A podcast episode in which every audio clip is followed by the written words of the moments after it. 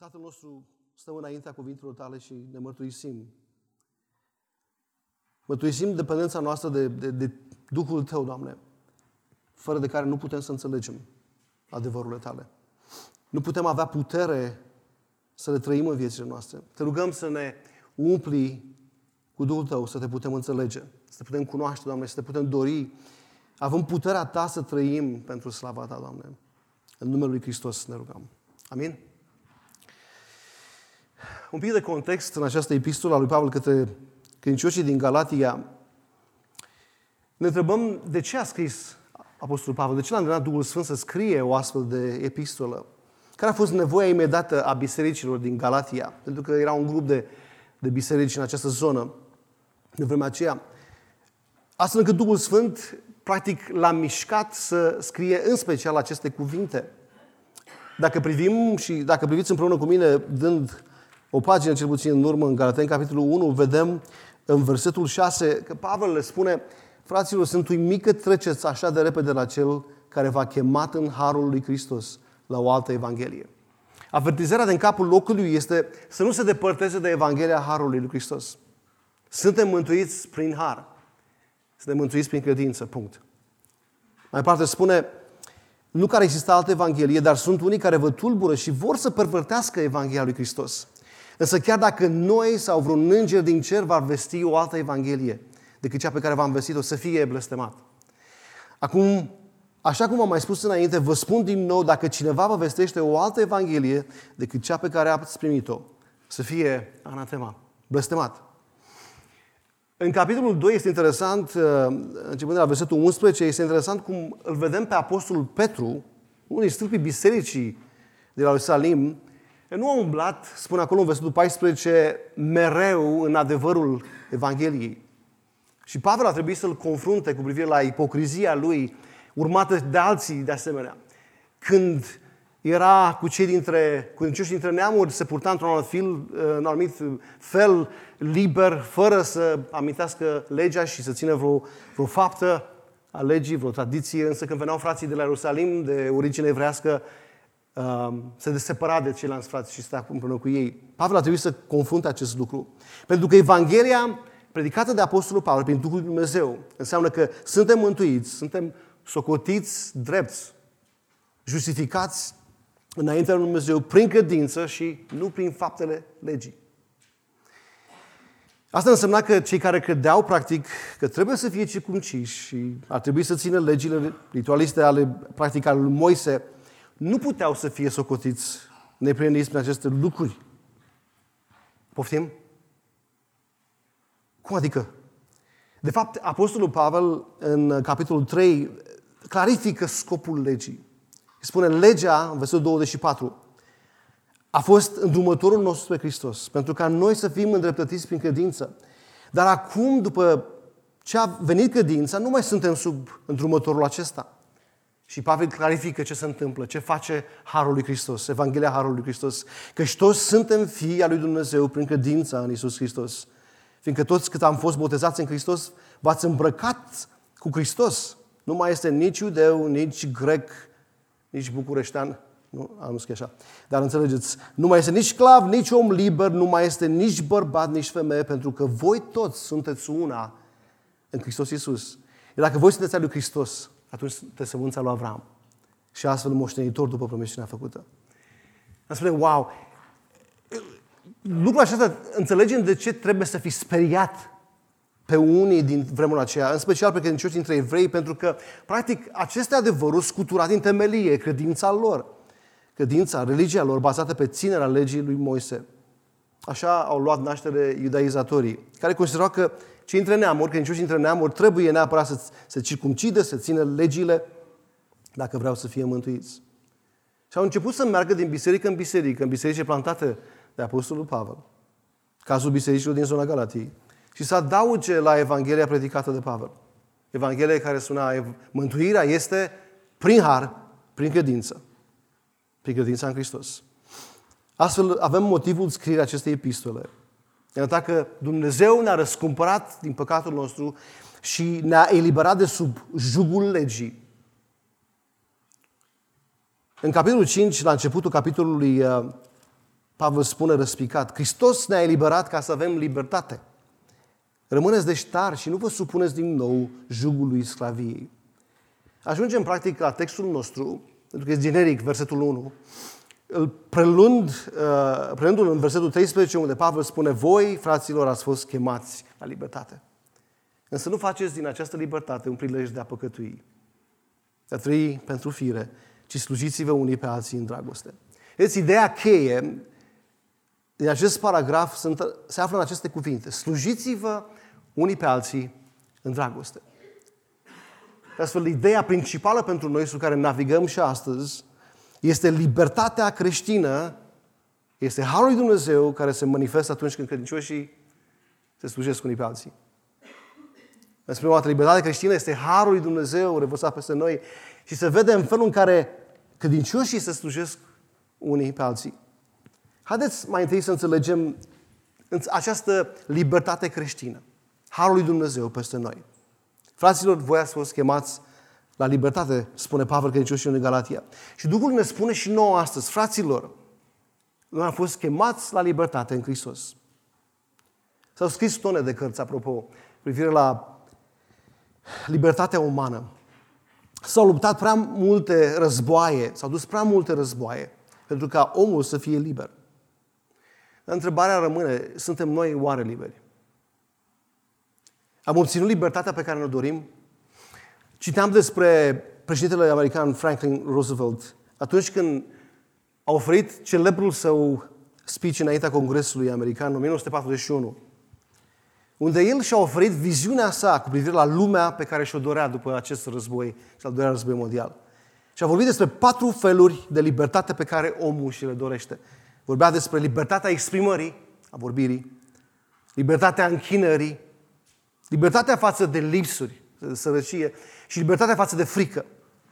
Și acestea au fost împlinite în cea mai mare parte, mai ales pe, pentru o vreme, pe acest tărâm a celor liberi, cum se mai numește, se mai numește Statele Unite ale Americii. Și nu numai acolo, însă mai există o libertate de care noi cu siguranță avem nevoie.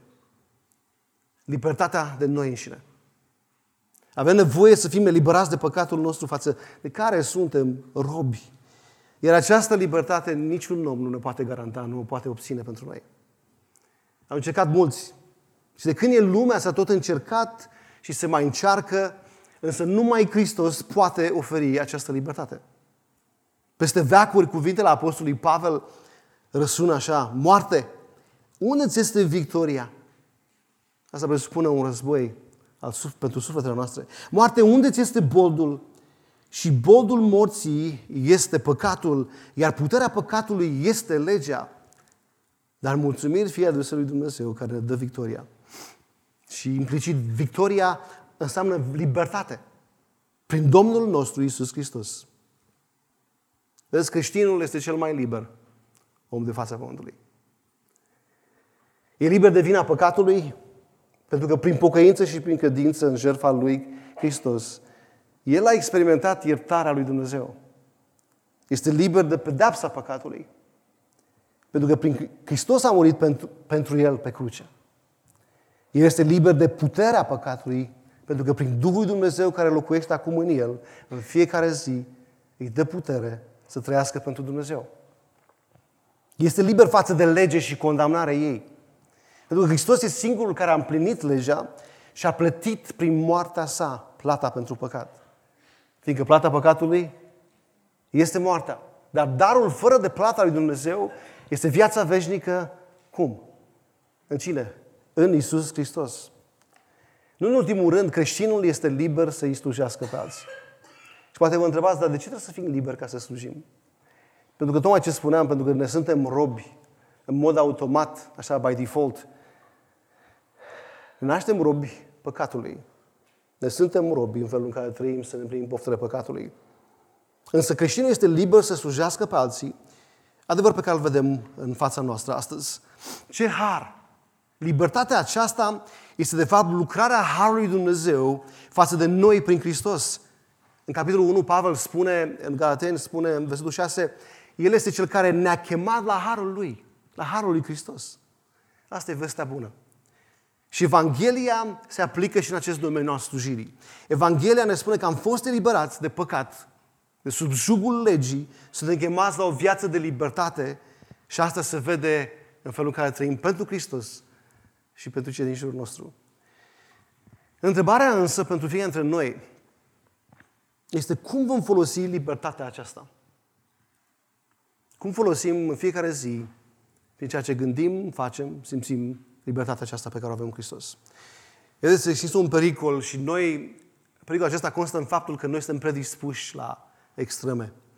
Putem să luăm libertatea lui Hristos și să o folosim pentru a face tot ceea ce ne place. E ca un permis pentru a păcătui. Sau putem să luăm libertatea noastră în Hristos și să vedem că um, extrema aceasta a libertinismului nu e chiar bună și cădem în cealaltă extremă, cea a legalismului, ajungând să ne impunem tot felul de măsuri de conduită, crezând că aceasta este calea în care să ne apropiem de Dumnezeu să fim plăcuți. Acesta era cazul galatenilor. Iar Pavel, prin Duhul lui Dumnezeu, vede acest pericol și îl adresează. Nu faceți din libertate, spune în a doua parte a versetului 13, nu faceți din libertate un prilej ca să trăiți pentru fire. Termenii, sunt doi termeni aici care ne ajută să înțelegem despre ce este vorba. Prilej, care înseamnă ocazie, oportunitate, o poziție superioară și fire, care se referă în contextul de, de astăzi, natura veche, păcătoasă. Ei ne ajută să înțelegem că Pavel ne vorbește despre pericolul folosirii libertății, eliberării lui Hristos de păcat și de lege, dar pentru a trăi în păcat și nu pentru a trăi pentru scopul lui Dumnezeu. De fapt, dacă ne uităm în text puțin mai jos, în versetul 16, Pavel spune, cum putem să nu facem așa? Spune, vă spun, versetul 16, deci umblați prin Duhul și nu veți împlini nici de cum poftele firii. În versetul 24 mai jos spune, cei ce sunt al lui Hristos Iată de ce este bună firea. Pentru ce e bună firea. Și-au răstignit firea cu patimile și poftele ei. Firea noastră nu poate fi domolită. Nu poate fi antrenată, dresată. Ea trebuie omorâtă. Și asta putem face prin Duhul lui Dumnezeu. Asta înseamnă, putem să spunem cu cuvintele anterioare, că suntem liberi, dar să nu facem ceea ce vrem. Nu pentru a face ceea ce ne place. Sau cu alte cuvinte, reformulăm într-un mod pozitiv. Ați fost eliberați pentru a fi în stare să trăiți ca niște copii al lui Dumnezeu, asemenea Fiului Său, care a fost slujitor și ascultător până la moarte. Dacă aplicăm ideea centrală cu privire la libertatea aceasta dată de Dumnezeu nouă, tragem o concluzie, prima lecție. Libertatea creștină nu înseamnă libertatea de a păcătui, ci mai degrabă oportunitatea de a sluji. Libertatea creștină nu înseamnă libertatea de a păcătui, un permis de a păcătui, ci mai degrabă oportunitatea permanentă de a sluji. Înțelegând uh, ce facem cu libertatea aceasta, ce este libertatea și ce facem cu ea, haideți să înțelegem slujirea creștină și să învățăm de la cel care ne este cel mai bun exemplu, Isus însuși. Ci slujiți-vă, spune versetul 13 uh, la sfârșit, slujiți-vă unii pe alții prin dragoste. Vedeți, libertatea aceasta nu a apărut, spuneam așa, din neant, la întâmplare. Este determinată de dragostea lui Hristos. El ne-a iubit mai întâi. El a murit pentru noi. Prin credință am fost înfiați. Eliberați de sub blestemul legii. Ioan spune, vedeți? Vedeți ce dragoste ne-a arătat Tatăl? Să, ne, să putem să ne numim copii al lui Dumnezeu și suntem. Aceeași idee o are Apostolul Pavel dacă ne uităm în capitolul 4, la versetul 4 din Galateni. Spune, la împlinirea vremii Dumnezeu l-a trimis pe Fiul Său, născut din femeie, născut sub lege, ca să-i răscumpere pe cei ce sunt sub lege, pentru ca noi să primim înfierea. Iar pentru că voi sunteți fii Dumnezeu, a trimis pe Duhul Fiului Său în inimile voastre, Duh care ne face să strigăm Aba, adică Tata. Astfel, tu nu mai ești sclav, ci fiu, iar dacă tu ești fiu, ești și moștenitor prin Dumnezeu. Ce dragoste! O dragoste care ne-a eliberat. De fapt, cuvintele acestea pe care le-am citit din Galaten, capitolul 4, sunt de fapt ce înseamnă Ioan 3 cu 16 în nou legământ. Dacă vă uitați cu atenție, le comparați două versete, sunt pe aceeași calapod. Fiindcă atât de mult a iubit Dumnezeu lumea, la vremea potrivită Dumnezeu l-a trimis pe Fiul Său. Încât a, a murit pentru noi, pentru ca noi să primim viață veșnică, să fim înfiați, să ne numim fii, să nu mai fim sclavi păcatului, să fim moștenitori al Dumnezeu. Ce dragoste! Libertatea pe care o avem în Hristos, de asemenea, după ce că este izvorâtă din Harul lui Dumnezeu arătat nouă prin Hristos, ea este definită, se concretizează în felul în care noi iubim pe cei din jurul nostru. Voi ați fost chemați la libertate. Putem să luăm primul, prima parte a versetului 13 și să-l punem alături de ultima parte, de aceea slujiți-vă unii pe alții prin dragoste. Dar ce înseamnă a sluji? Sensul cuvântului a sluji înseamnă acționa, te comporta fără rezerve în servirea cuiva. Lucrul acesta ne duce cu siguranță la a ne gândi pur și simplu la sclavie. Însă e important să înțelegem ce însemna atunci slavia, ce însemna chiar libertatea. Noi să credem, de exemplu, că dacă slujim pe cineva fără rezerve, este mai degrabă o formă de dezumanizare umană. Practic, o dezumanizare. Însă, pe vremea respectivă, lucrul acesta era chiar o cinste. Atitudinea aceasta de a fi slujitorul aproapelui tău era de lăudat. Avem expresia, și astăzi se folosește ca salut în unele zone din din țara noastră, servus. Latinescul care înseamnă sunt gata, sunt gata să slujesc. Sunt gata la dispoziția ta. Însă să privim la slujirea pe care Hristos ne învață. În Marcu, capitolul 10, dacă deschideți acolo împreună cu mine, este locul în care uh, citim la versetul 35, cum uh, Isus se afla cu ucenicii și Iacov și Ioan, fiul Zebedeu, au venit la el și îi cer un lucru care a intrigat pe colegilor, pe camaraților. Vrem, spune, dă nevoie să dăm unul la dreapta și altul la stânga, în slava ta. Nu dacă i-au enervat. Oare sunteți mai breși decât noi cumva sau mai șmecher sau ce sunteți voi de cereți un astfel de lucru? Însă interesant cum Domnul Iisus, ca de fiecare dată, asta e ceea ce face Dumnezeu, în situații, în situații de acestea stânjenitoare, El le folosește pentru a ne oferi o lecție. Uitați-vă în versetul 42. Atunci Iisus i-a chemat la el și le-a zis, știți că aceia care sunt considerați domnitorii neamurilor stăpânesc peste ele, iar mai mari lor își exercită autoritatea asupra lor. Dar între voi nu este așa. Să nu fie așa. Din potrivă, oricine vrea să fie mai mare între voi, va fi slujitorul vostru. Iar cel ce vrea să fie primul între voi, va fi sclavul tuturor. Și iată lecția. Căci Fiul omului a venit nu ca să fie slujit, ci ca să slujească și să-și dea viața ca răscumpărare pentru mulți. Înțelegem de la Isus că exemplul, modelul de slujire este al său, este un model prin sacrificiu. Slu, slu, slujire care să se sacrifică. Mai târziu, ucenicii vreau să vadă cu ochii lor, practic, aceste cuvinte puse în practică. Și dacă tot vorbim de asta, deschidem la Ioan 13. Iisus se află tot cu ucenicii la masă și în timp ce erau la masă, practic, El spală picioarele ucenicilor săi. Imaginați-vă acest lucru. Iisus, Dumnezeu din Dumnezeu adevărat, Creatorul tuturor lucrurilor, stăpânul la toate lucrurile. I-a slujit pe ucenicii săi. Spune versetul 3 acolo în Ioan 13, Iisus știind că Tatăl i-a dat toate lucrurile în mâini, că de la Dumnezeu a ieșit și la Dumnezeu se duce, s-a ridicat de la cină și a pus deoparte hainele, a luat un ștergar și s-a încins cu el. Apoi a turnat apă într-un lighean și a început să spele picioarele ucenicilor și să le șteargă cu ștergarul cu care era încins. Înțelegeau oare ucenicii ce făcea Isus? Înțelegem noi oare ce face Isus cu noi? Pentru cu siguranță nu înțelesese, dacă uităm versetele 8, 9, um, practic spune Iisus, în niciun caz, nu să speli mie picioarele, iar după ce îi spune Iisus, dacă nu te spăl eu, n-ai, nu o să ai parte cu mine, cere un duș. Înțelegem aici, modelul de, de slujire a lui Iisus este în umilință. Iisus a smerit să slujească. Și înțelegem acum cuvintele, căci Fiul omului a venit nu ca să fie slujit, ci ca să se slujească. Și nu avea să oprească doar la o spălare de picioare, avea să-și dea viața ca răscumpărare pentru ei, pentru mulți.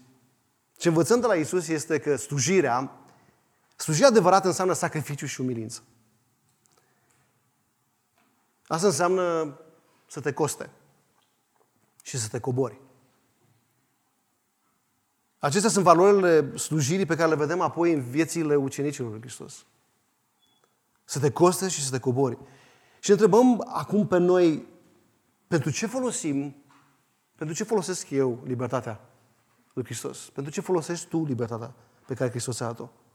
O folosim pentru noi, pentru firea noastră, pentru poftele, pentru păcatele care încearcă sau o folosim pentru alții, țintind nevoile spirituale în, prin orice lucru pe care îl facem pentru aproapele nostru.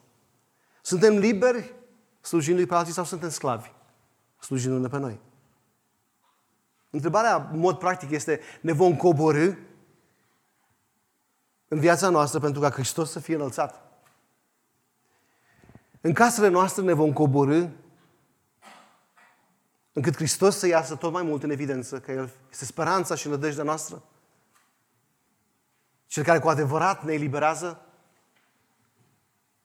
de păcatul nostru, de puterea legii care sublinează păcatul în viața noastră, ne vom coborâ noi la locul de muncă, astfel încât Hristos se vadă mai clar? Ne vom coborâ noi în grupurile noastre mici în care facem parte. Unii față de alții, pentru ca Hristos să fie înălțat în viețile noastre. Vedeți, trăirea în fire, egoismul acesta, trăirea în firea, în natura păcătoasă și trăirea în Duhul, adică în dragoste, în roadele dragostei, care se văd puțin mai jos în textul nostru, versetul 22 și 23, nu sunt două moduri diferite, opționale, pe care, în care să trăim libertatea lui Hristos. Nu. Pentru că dacă trăim conform firii, suntem sclavi. Numai dacă trăim slujind unul pe alții, după cum Hristos ne-a învățat, suntem liberi cu adevărat. Când iubind, slujind, la modul practic, ce înseamnă asta? Când iubind, slujind, nu suntem înrobiți să folosim lucrurile și oamenii din viața noastră pentru a ne umple golul. De fapt, libertatea ne va face să folosim lucrurile pentru a sluji pe oameni din viața noastră. Pentru că ele sunt binecuvântările lui Dumnezeu. În mod concret, când Dumnezeu ne eliberează din vinovăție, ne umple cu prezența sa împlinitoare, singurul motiv care ne rămâne este bucuria să spunem și altora. Voi aveți totul de plin în El, spunea Pavel Colosenilor. Când Dumnezeu ne eliberează de frică, ne umple cu dragostea sa, pentru că antidotul fricii este dragostea, nu curajul, să știți. Dragostea lui Dumnezeu. Ajunge să, să nu ne mai temem de circunstanțe, de oameni. Vrem să le fim alături, încrezându-ne în puterea Evangheliei pentru ei. Și fraților, asta e slujire. Când facem așa. Când Dumnezeu umple golul inimii noastre cu iertarea sa, vom putea și noi ierta pe cei care ne-au greșit, ne-au rănit adânc, poate. Și asta e slujire. Când Dumnezeu umple golul inimii noastre cu speranța sa, bazată pe faptul că Dumnezeu este suveran, El are toate lucrurile sub controlul Lui, El are lucruri plănuite pentru fiecare dintre noi, pentru slava sa, asta ne eliberează de robia acumulării de lucruri. Nu ne mai săturăm, parcă niciodată nu avem de ajuns. Însă Dumnezeu ne eliberează de acest lucru. Robia de a manipula pe oameni pentru a obține mai multe, ne fi nouă bine și vom trăi pentru cer, arătând oamenilor că e vorba despre El, nu despre noi. Arătând oamenilor că nu suntem de aici și noi facem parte dintr-o patrie, avem pașapoartele eh, pentru o altă țară, cum spune Pavel Filipenilor. Suntem în drum spre ea. Asta, să știți, fraților, este slujire în noi. Libertatea care slujește în dragoste este ca un izvor puternic de munte, spune cineva. Un izvor puternic de munte care curge și se revarsă oriunde ajunge el. Nu asta spunea Hristos? Cine crede în mine, din inima lui vor curge râuri de apă vie. Pe când trăirea în fire este ca un aspirator care trage. Ia totul. Și în momentul când se începe să umple, cineva vine și schimbă sacul. Și o luăm de la capăt. Haideți să nu fim aspiratoare. Dumnezeu ne-a creat să fim râuri ale dragostei sale din inima noastră prin Duhul Sfânt, să curgă dragostea Lui, să curgă vestea Lui cea bună, să curgă împlinirea Lui pe care El o dă prin adevărurile Lui satisfăcătoare, a tot satisfăcătoare. Versetele 14 și 15 ne oferă o încurajare, un stimulant, dacă vreți, pe de o parte pozitiv și unul negativ. Uh, spune versetul 14 că și toată legea este împlinită într-o singură poruncă. Să-L iubești pe semenul tău ca pe tine însuți. Șocant, nu? Poate pentru noi nu, dar pentru credincioșii de origine evrească pe vremea respectivă era șocant să auzi cum toate cele 613 legi formau legea lui Dumnezeu să fie cuprinse toate într-o una singură. Dar de fapt trebuie să citim așa, dacă urmărim firul textului. Slujiți-vă unii pe alții în dragoste, pentru că făcând așa împliniți toată legea. Astăzi, apropo de uh, iubirea de sine, există multă confuzie. Cea mai frecventă eroare este să presupunem că aceasta este o poruncă de a ne iubi pe noi înșine. Și că iubirea de sine înseamnă stimă de sine. Ambele idei sunt eronate. De fapt, să iubești aproapele tău așa cum te iubești pe tine însuți se referă la interesul de sine, să știți. Nu la stima de sine. Dumnezeu ne-a creat să ne ocupăm de noi, să ne pese de noi, în mod natural. E adevărat lucrul acesta și lucrul acesta, că toate lucrurile pe acest pământ au fost afectate de păcat. Pavel aplică aceeași logică când vorbește bărbaților credincioși din Efes și le spune, Efeseni capitolul 5, versul 28, le spune bărbaților, bărbații să iubească soțiile ca pe trupurile lor, cel ce iubește soția se iubește pe sine, fiindcă nimeni nu și-a urât vreodată trupul, ci îl hrănește și are grijă de el. Interesant este cum sfârșește Pavel aici. Pentru că întotdeauna așa trebuie să sfârșim, trebuie să ajungem la Hristos. Spune, la fel cum face și Hristos pentru biserică. Fie că e vorba de viața mea, de felul cum mă văd, fie că e vorba de familia mea, de felul cum mă port în familia mea, fie că e vorba de relațiile pe care am cu frații mei de credință, cu oricine, trebuie să fie vorba despre Hristos în noi și prin noi. El cel care ne împlinește, ne eliberează prin Evanghelia sa și ne face să fim izvoare ale dragostei sale pentru unii pentru alții. Așa a învățat Iisus uh, pe ucenici. Vezi, iubește-ți aproapele ca pe tine însuți nu este o poruncă de a ne iubi pe noi înșine, ci este porunca de a iubi asemenea lui Hristos. În Ioan, capitolul 13, în același capitol în care Iisus spală picioarele ucenicilor, spune în versetul 34, vă dau o poruncă nouă. Și peste, peste ani avea să răsune practic ceea ce citim în Galaten, ce spune Pavel prin Duhul Lui Dumnezeu Galatenilor. Iată cum se sumarizează întreaga lege. Vă dau o poruncă nouă să vă iubiți unii pe alții. Cum? De unde e sursa? Așa cum v-am iubit eu, tot așa să vă iubiți și voi unii pe alții. Prin aceasta vor cunoaște toți că sunteți ucenicii mei dacă veți avea dragoste unii pentru alții. Asta înseamnă, să știți în mod concret, că vrei să-L hrănești pe cel flământ la fel de mult cum vrei să te hrănești pe tine. Când ți se, fa- când ți se face foame. Vrei să ajuți pe cel în nevoie la fel de mult cum îți este ție bine atunci când nu duci lipsă de nimic. Vrei să-l ajuți pe fratele tău din grupul mic sau pe sora ta atunci când are nevoie de ajutor, la fel cum te-ai bucurat când tu însuți ai fost ajutat când erai în nevoie. Și mărturisesc lucrul ăsta cât de adevărat pentru mine, cel puțin în ultimii trei ani. Vrei să-L împărtășești pe Hristos aproape de tău la fel de mult pe cât te bucuri că tu îl cunoști pe Hristos. Și te bucuri de El în fiecare zi. Vrei și simți să te implici într-o lucrare din biserică la fel de mult cât te bucuri de slujirea care ți se oferă de fiecare dată când vii la închinare aici. Când ne bucurăm de felul cum sala este aranjată, este cald, este bine sau rece, bine după sezon, te bucuri când copiii tăi merg la clase, sunt slujiți, sunt învățați Evanghelia din cauza aceasta vreau și vrei și tu să ne implicăm în slujire. În același mod în care Hristos ne învață dându-ne, dându-se pe sine și noi să ne dorim pe noi. Să slujim, așa cum ne este nouă bine, pentru noi înșine. Dumnezeu ne-a dotat cu tot felul de talente, fraților și surorilor. Ne-a dat tot felul de daruri, creativitate, energie, sănătate, resurse, încât să ne pese unii de alții ca de noi înșine și să le folosim pentru a ne sluji unii pe alții, a ne binecuvânta unii pe alții, datorită dragostei Lui cele mari. Să imaginăm, fraților, avem curajul să ne imaginăm cum arăta biserica noastră, sau haideți să spunem credință, cum va arăta biserica noastră dacă fiecare dintre noi vom face așa. Vom privi persoana din stânga și din dreapta noastră și să ai față de el, față de ea, gândul lui Hristos. Spune Pavel Filipenilor. Acela care s-a dezbrăcat pe sine și s-a făcut rob. Până la moarte. Pavel nu la întâmplare se roagă pentru că e și din, din Tesalonic și să ne rugăm și noi unii pentru alții această rugăciune. Domnul să facă să crească și să se reverse dragostea voastră unii față de alții și față de toți. În locul acesta avem nevoie de o avertizare. O avertizare cu privire la activism. Pentru că, vedeți, Dumnezeu mereu vrea să ne cercetăm inima. El acolo se uită. Să ne cercetăm inima din spatele slujirii noastre.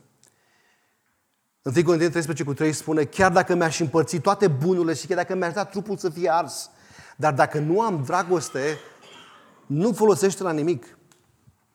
Vedeți, astăzi suntem chemați în stânga și în dreapta să uh, facem parte în tot felul de cauze. Activismul este în floare. Se aprinde ca focul și se duce la fel ca el, ce drept.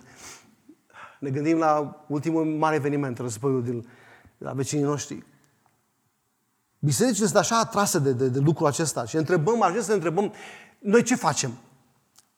Uh, cum ne implicăm? Cum ne pasă de ce se întâmplă în jurul nostru? Și pe bună dreptate, ne uităm la Domnul Isus, El nu a fost indiferent de lucrurile care s-au întâmplat în viețile celor din jurul Lui.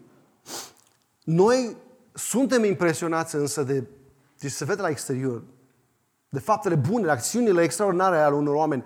Dar Hristos șade și astăzi, așa cum ședea odinioară, la intrarea în templu și se uită la felul cum dăruim.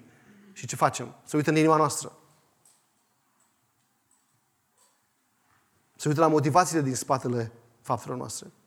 Adevărul este că poți să mergi în iad, luptând pentru drepturi, pentru cauze, în dreptul oamenilor. Însă având inima depărtată de, de Dumnezeu, având inima goală de dragostea Lui, să nu fi cunoscut dragostea Lui care este în Hristos. Vedeți, Duhul Dumnezeu ne întreabă care este inima noastră? Ce este în inima noastră? Este dorința de a împlăti cumva păcatele? Sau este dorința de a impresiona pe cineva? Sau dorința de a mă împlini pur și simplu, de a umple acel gol despre care vorbeam? Însă Dumnezeu vrea să fie dorința aceea a prea plinului dragostei lui Dumnezeu în noi, care se varsă în mod natural față de aproapele nostru. Și în felul acesta toată gloria este cui? Este al lui Dumnezeu, pentru că cu siguranță eu și cu tine știm că nu vine din noi, din firea noastră, această dorință. Și doar atunci când în fiecare zi, în cuvântul Lui și prin Duhul Lui suntem umpluți și dă peste noi, pe cei din jurul nostru. Deci creștinismul nu poate fi o agendă politică sau un activism pur și simplu.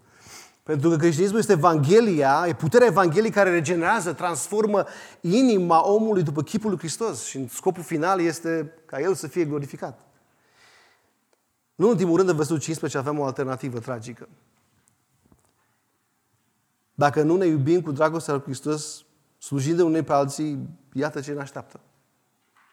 Este o alternativă tragică. Dar dacă vă mușcați și vă mâncați unii pe alții, aveți grijă să nu fiți distruși unii de alții. Vezi imaginea deschisă de Pavel aici, arată ce fac animalele sălbatice atunci când sunt înfometate. Sunt goale pe interior. Dacă vă mușcați, am putea spune, în alte cuvinte, și vă devorați unul pe altul, vă veți distruge, vă veți omorâ unii pe ceilalți. Vedeți, când nu ești plin de Dumnezeu, îți vei mânca aproapele.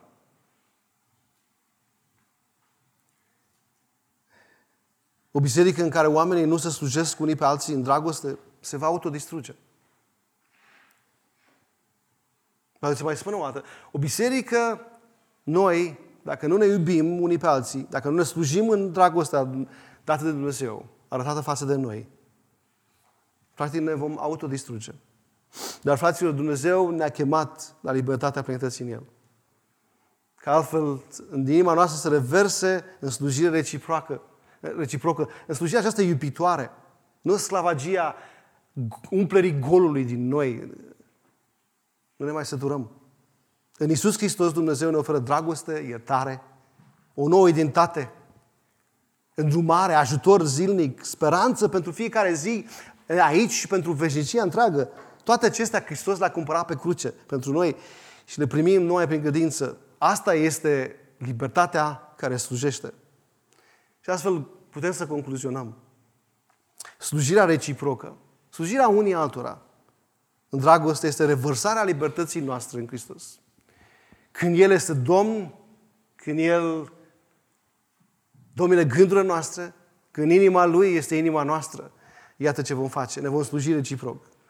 Slujirea aceasta va, se va revărsa în viața noastră. Poate ne gândim în momentul ăsta, frate, dar e serioasă, e serios acest imperativ. Mă uit în inima mea și văd așa de multe lucruri în regulă. Însă să nu ne lăsăm. Nu e despre noi, nu e despre puterea noastră. Citeam despre cineva că a văzut oameni care se iubesc, a văzut că dragostea are pretenții mari de la îndrăgostiți, a văzut că dragostea pretinde sacrificii și renunțare de sine. El a văzut că dragostea provoacă chiar și certuri, gelozie, suferință. Astfel a decis că dragostea costă prea mult. A decis că nu, să nu-și risipească viața în dragoste. S-a uitat și a văzut oameni care luptau pentru atingerea unor scopuri înalte. El a văzut oameni care cântau, um, pardon, căutau succesul și împlinirea unor idei mărețe. A văzut că această luptă era desea însă însoțită de dezamăgire. A văzut și oameni puternici, dedicați, care au eșuat și au văzut, a văzut oameni slabi care au reușit, chiar dacă nu meritau.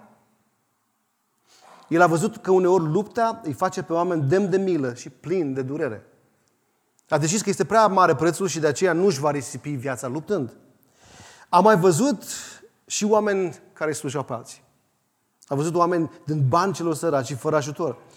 A văzut însă că cerșetorii, pe măsură ce se dea mai mult, cereau și mai mult.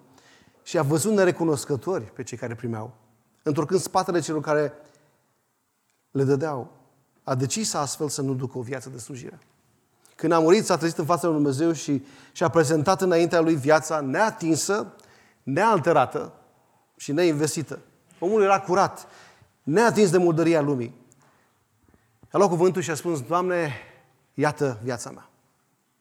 Iar Dumnezeu i-a spus, viață? Care viață?